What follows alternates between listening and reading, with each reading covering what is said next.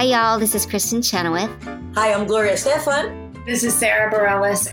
Hi, I'm Patti LuPone. This is Lin Manuel Miranda. You're listening to the Broadway Podcast Network. Judy was boring. Hello. Then Judy discovered ChumbaCasino.com. It's my little escape. Now Judy's the life of the party. Oh, baby, Mama's bringing home the bacon. Whoa, take it easy, Judy. The Chumba life is for everybody. So go to ChumbaCasino.com and play over 100 casino style games. Join today and play for free for your chance to redeem some serious prizes. ChumbaCasino.com. No purchase necessary. Void where prohibited by law. 18 plus terms and conditions apply. See website for details. Judy was boring. Hello. Then Judy discovered ChumbaCasino.com. It's my little escape. Now Judy's the life of the party. Oh, baby, Mama's bringing home the bacon. Whoa, take it easy, Judy. The Chumba life is for everybody. So go to ChumbaCasino.com and play over 100 casino style games. Join today and play for free for your chance to redeem some serious prizes. ChumbaCasino.com. No purchase necessary. Void where prohibited by law. 18 plus terms and conditions apply. See website for details.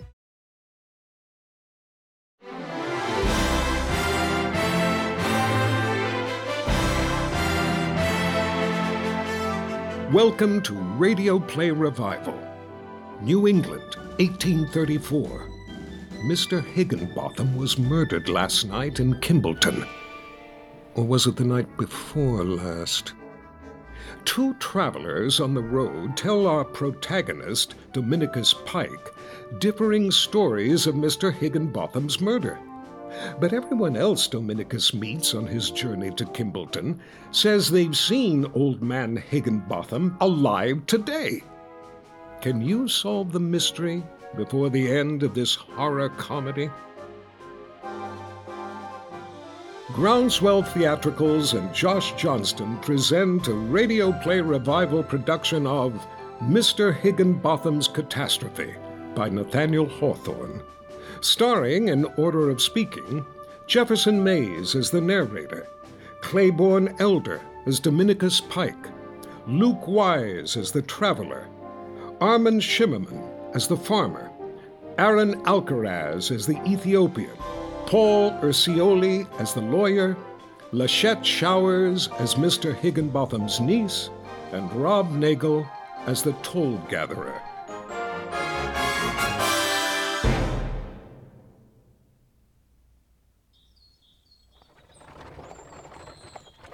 A young fellow, a tobacco peddler by trade, was on his way from Morristown to the village of Parker's Falls on Salmon River.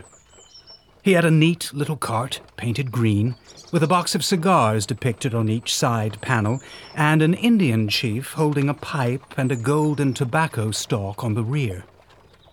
The peddler drove a smart little mare, and was a young man of excellent character. Especially was he beloved by the pretty girls along the Connecticut River, whose favor he used to court by presents of the best smoking tobacco in his stock, knowing well that the country lasses of New England are generally great performers on pipes. Moreover, as will be seen in the course of my story, the peddler was inquisitive and something of a tattler always itching to hear the news and anxious to tell it again. After an early breakfast at Morristown, the tobacco peddler, whose name was Dominicus Pike, had traveled seven miles through a solitary piece of woods without speaking a word to anybody but himself and his little gray mare. It being nearly seven o'clock, he was as eager to hold a morning gossip as a city shopkeeper to read the morning paper.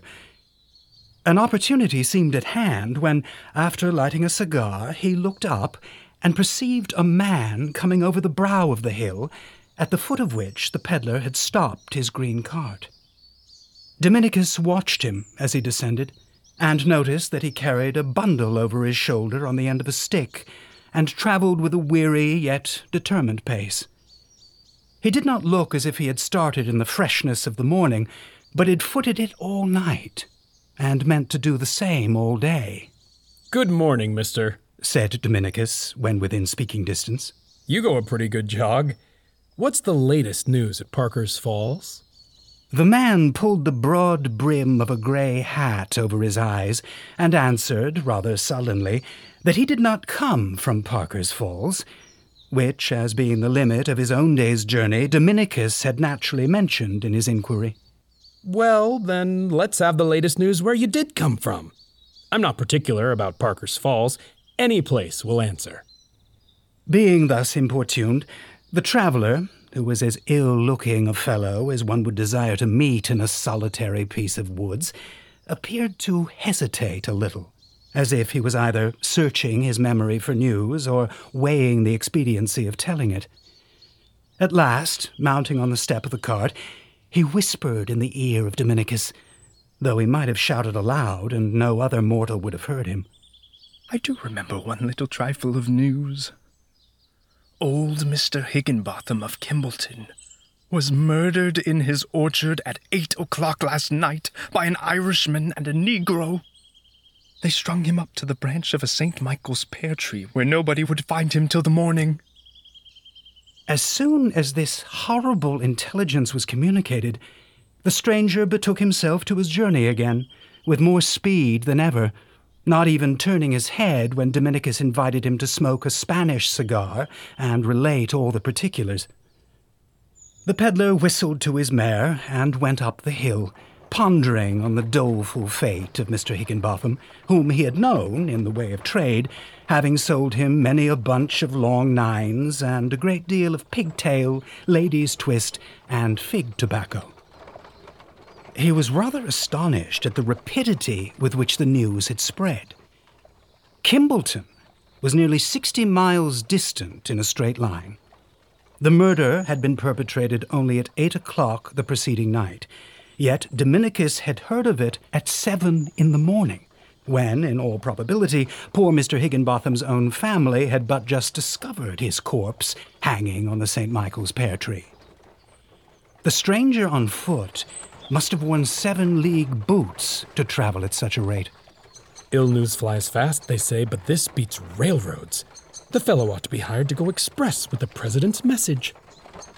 The difficulty was solved by supposing that the traveler had made a mistake of one day in the date of the occurrence so that Dominicus did not hesitate to introduce the story at every tavern and country store along the road, expending a whole bunch of Spanish wrappers among at least twenty horrified audiences.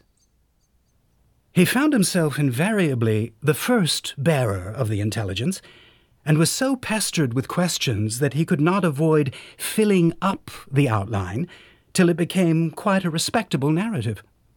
He met with one piece of corroborative evidence.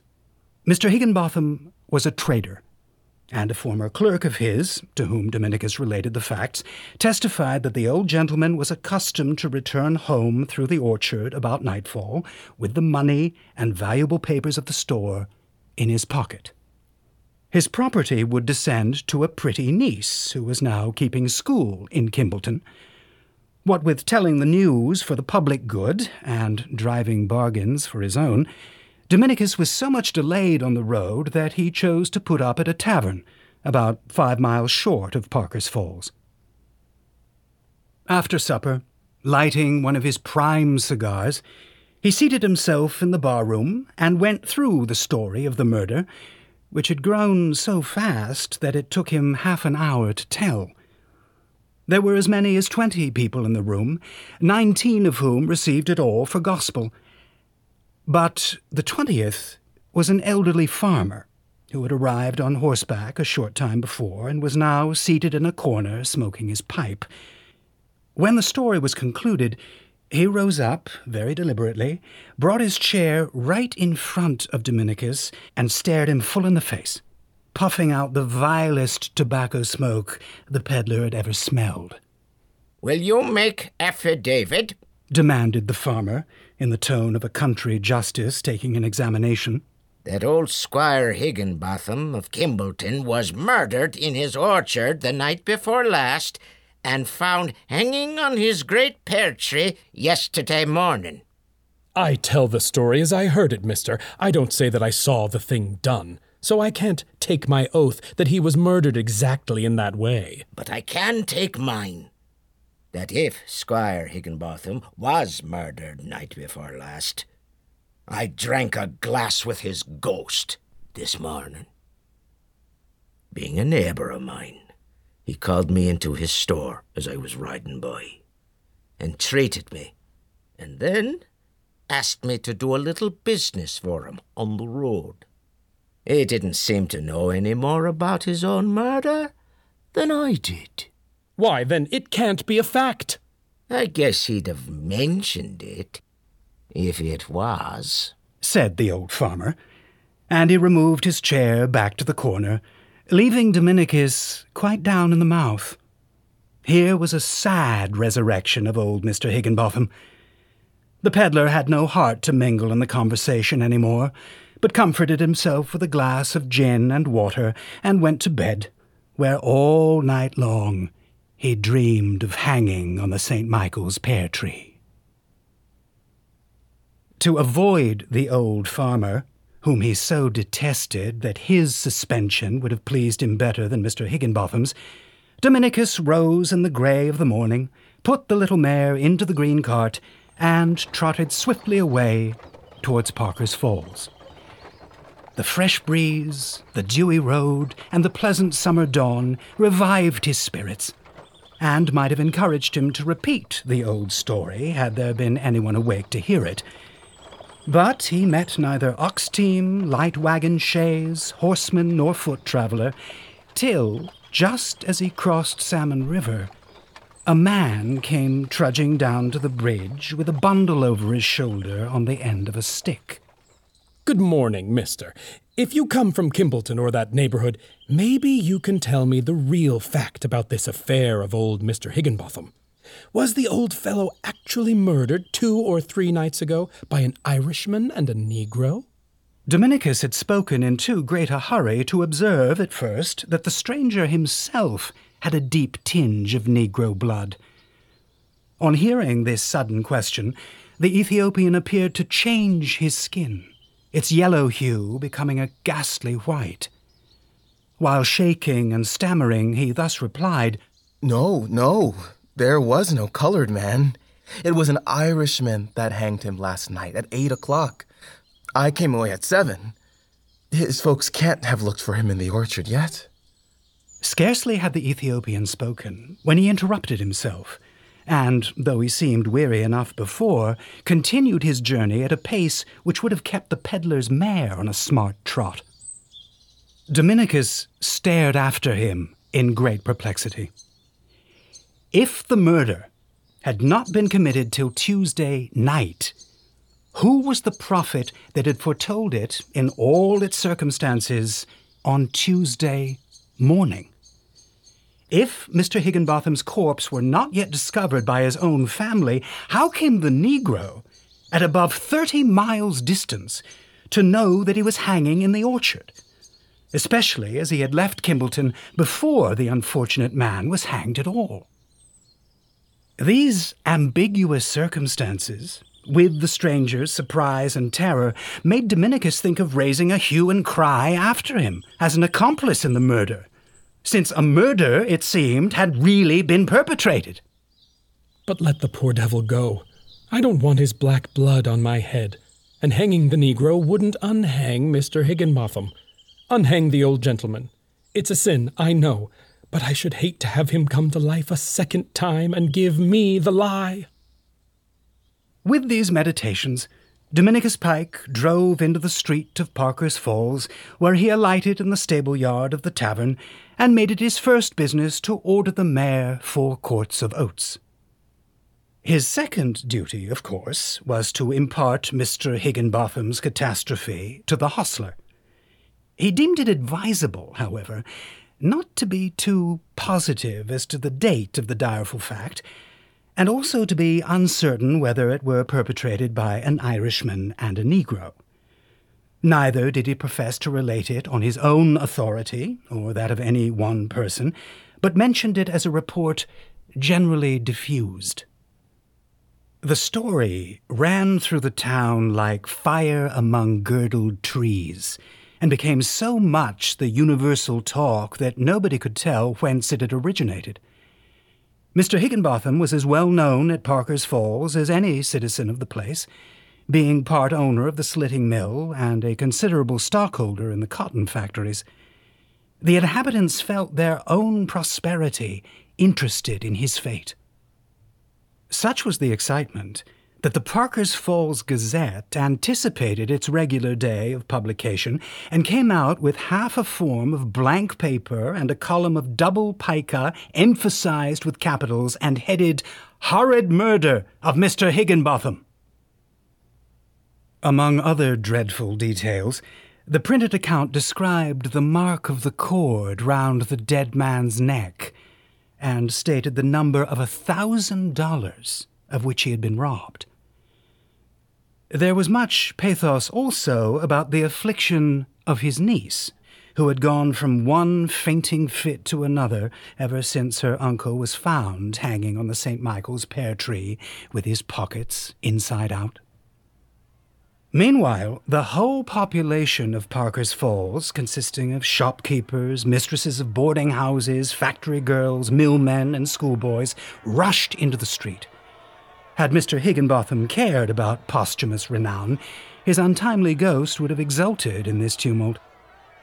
Our friend Dominicus, in his vanity of heart, forgot his intended precautions and, mounting on the town pump, announced himself as the bearer of the authentic intelligence which had caused so wonderful a sensation. He immediately became the great man of the moment and had just begun a new edition of the narrative with a voice like a field preacher when the mail stage drove into the village street. It had travelled all night and must have shifted horses at Kimballton at three in the morning. Now we shall hear all the particulars, shouted the crowd. The coach rumbled up to the piazza of the tavern, followed by a thousand people for if any man had been minding his own business till then, he now left it at sixes and sevens to hear the news. Dominicus Pike, foremost in the race, discovered two passengers, both of whom had been startled from a comfortable nap to find themselves in the center of a mob. Every man assailing them with separate questions, all propounded at once, the couple were struck speechless, though one was a lawyer, and the other a young lady. Mr. Higginbotham, Mr. Higginbotham, tell us the particulars about old Mr. Higginbotham, bawled the mob. What is the coroner's verdict? Are the murderers apprehended? Is Mr. Higginbotham's niece come out of her fainting fits? Mr. Higginbotham, Mr. Higginbotham! The coachman said not a word. The lawyer inside had generally his wits about him, even when asleep. The first thing he did, after learning the cause of the excitement, was to produce a large red pocketbook. Meantime, Dominicus Pike, being an extremely polite young man, and also suspecting that a female tongue would tell the story as glibly as a lawyer's, had handed the lady out of the coach. She was a fine, smart girl, now wide awake and bright as a button, and had such a sweet, pretty mouth that Dominicus would almost have heard a love tale from it as a tale of murder. Gentlemen and ladies, said the lawyer to the shopkeepers, the millmen, and the factory girls, I can assure you that some unaccountable mistake, or more probably, a wilful falsehood, maliciously contrived to injure Mr. Higginbotham's credit, has excited this singular uproar. We passed through Kimballton at three o'clock this morning, and most certainly should have been informed of the murder had any been perpetrated. But I have proof nearly as strong as Mr. Higginbotham's own oral testimony in the negative. Here is a note relating to a suit of his in the Connecticut courts, which was delivered me from that gentleman himself. I find it dated at 10 o'clock last evening. So saying, the lawyer exhibited the date and signature of the note, which irrefragably proved that Mr. Higginbotham was alive when he wrote it. But unexpected evidence was forthcoming. The young lady, after listening to the peddler's explanation, merely seized a moment to smooth her gown and put her curls in order, and then appeared at the tavern door, making a modest signal to be heard. Good people, I am Mr. Higginbotham's niece. A wondering murmur passed through the crowd on beholding her so rosy and bright, that same unhappy niece whom they had supposed, on the authority of the Parker's Falls Gazette, to be lying at death's door in a fainting fit. You see that this strange story is quite unfounded as to myself, and I believe I may affirm it to be equally so in regard to my dear Uncle Higginbotham. He has the kindness to give me a home in his house, though I contribute to my own support by teaching at a school. I left Kimballton this morning to spend the vacation of commencement week with a friend, about five miles from Parker's Falls. My generous uncle, when he heard me on the stairs, called me to his bedside and gave me $2.50 to pay my stage fare and another dollar for my extra expenses. He then laid his pocketbook under his pillow, shook hands with me, and advised me to take some biscuits in my bag instead of breakfasting on the road.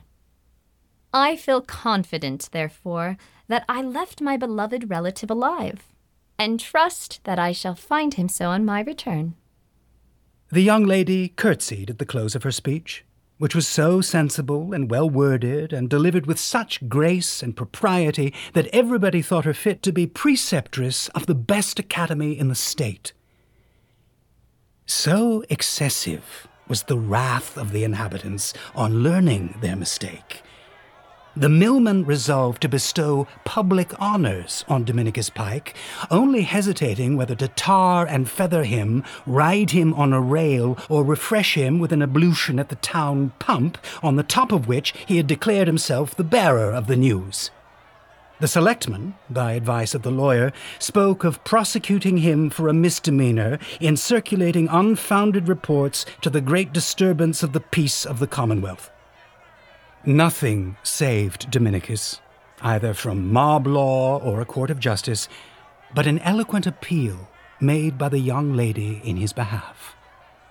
Addressing a few words of heartfelt gratitude to his benefactress, he mounted the green cart and rode out of town under a discharge of artillery from the schoolboys, who found plenty of ammunition in the neighboring clay pits and mud holes. As he turned his head to exchange a farewell glance with Mr. Higginbotham's niece, a ball of the consistence of pudding hit him slap in the mouth, giving him a most grim aspect. His whole person was so bespattered with the filthy missiles. However, the sun shone bright on poor Dominicus, and the mud, an emblem of all stains of undeserved opprobrium, was easily brushed off when dry. Being a funny rogue, his heart soon cheered up, nor could he refrain from a hearty laugh at the uproar which his story had excited. The paragraph in the Parker's Falls Gazette would be reprinted from Maine to Florida, and perhaps form an item in the London newspapers. And many a miser would tremble for his money bags and life on learning the catastrophe of Mr. Higginbotham.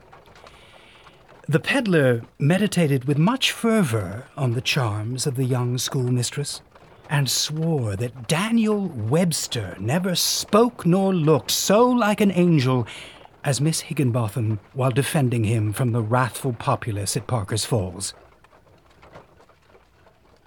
Dominicus was now on the Kimballton Turnpike, having all along determined to visit that place, though business had drawn him out of the most direct road from Morristown.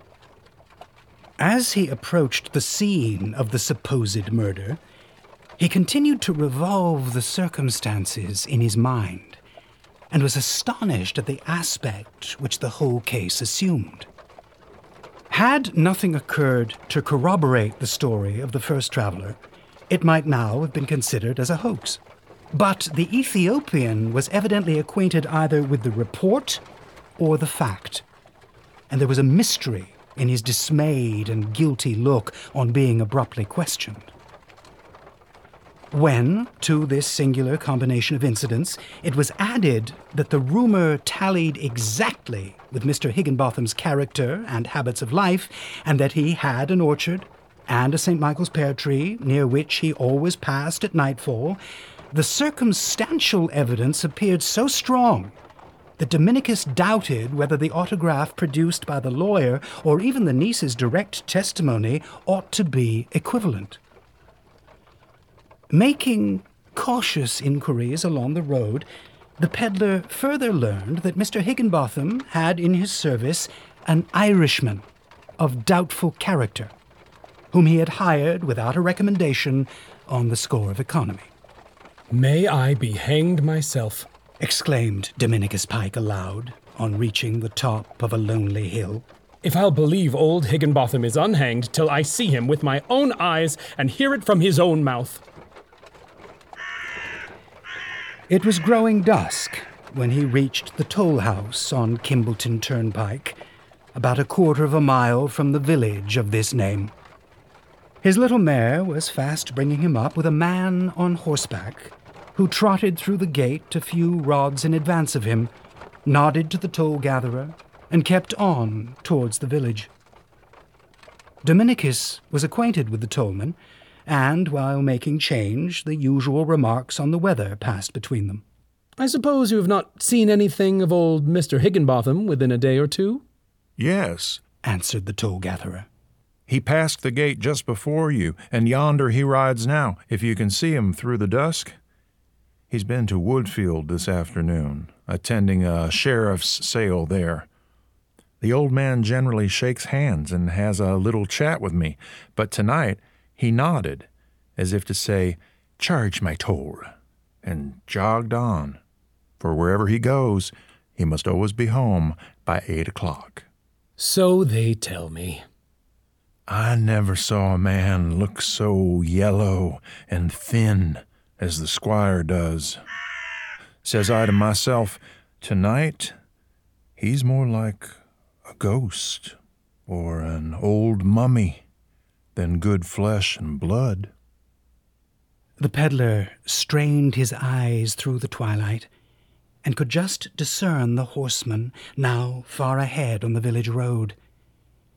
He seemed to recognize the rear of Mr. Higginbotham, but through the evening shadows and amid the dust from the horse's feet, the figure appeared dim and unsubstantial as if the shape of the mysterious old man were faintly moulded of darkness and grey light.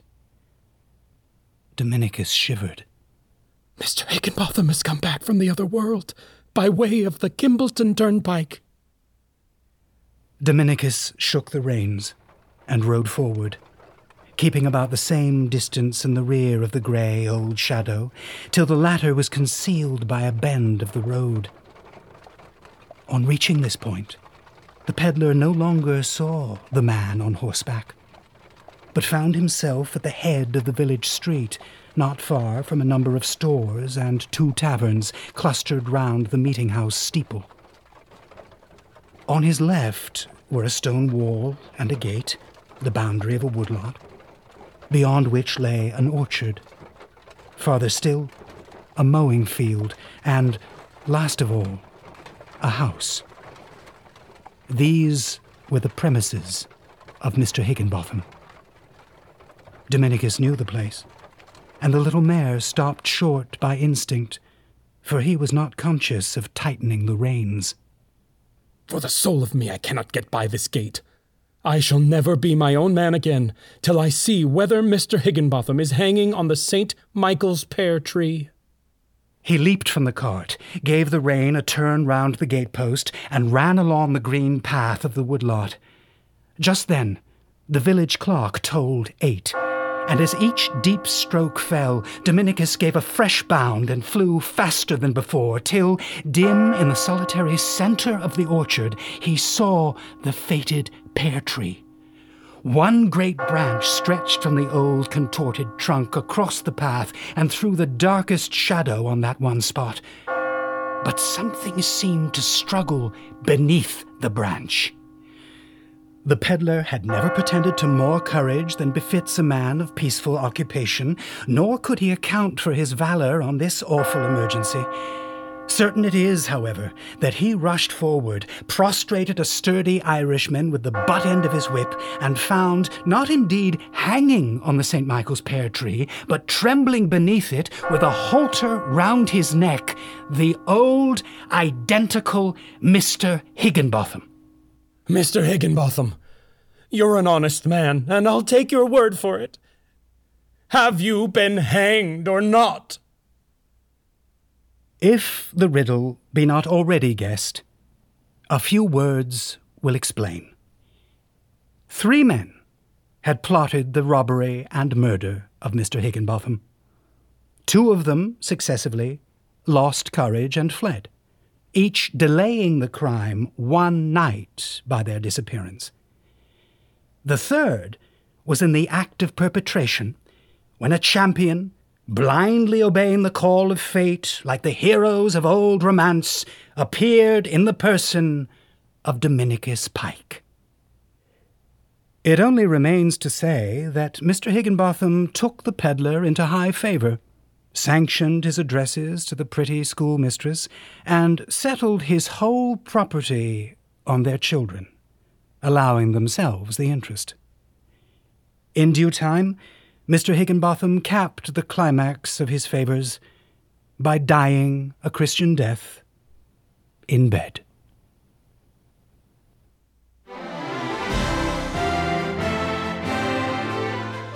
That was Mr. Higginbotham's Catastrophe by Nathaniel Hawthorne. Radio Play Revival is conceived and directed by Josh Johnston. This episode was edited by Ryan Schleifman. Theme music by Joseph Falcon. The production assistants are Zoe Cameron, Nathan Mallon, and Victoria Ungvarsky. Executive producers are Patti LuPone and Stacy Levine. I'm Sam Tsoutsouvas. Until we meet again, good night and good health.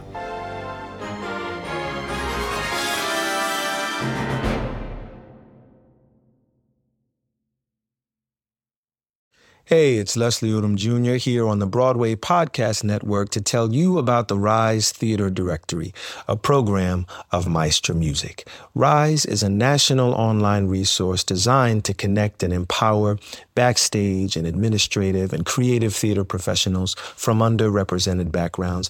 If you work or aspire to work in the theater community, this can help you find your next project. And if you hire theater professionals, search the Rise Theater Directory to find your next team. Create your profile now and get more information by visiting risetheatre.org. That's theater with an R E R I S E T H E A T R E dot org because only together we rise.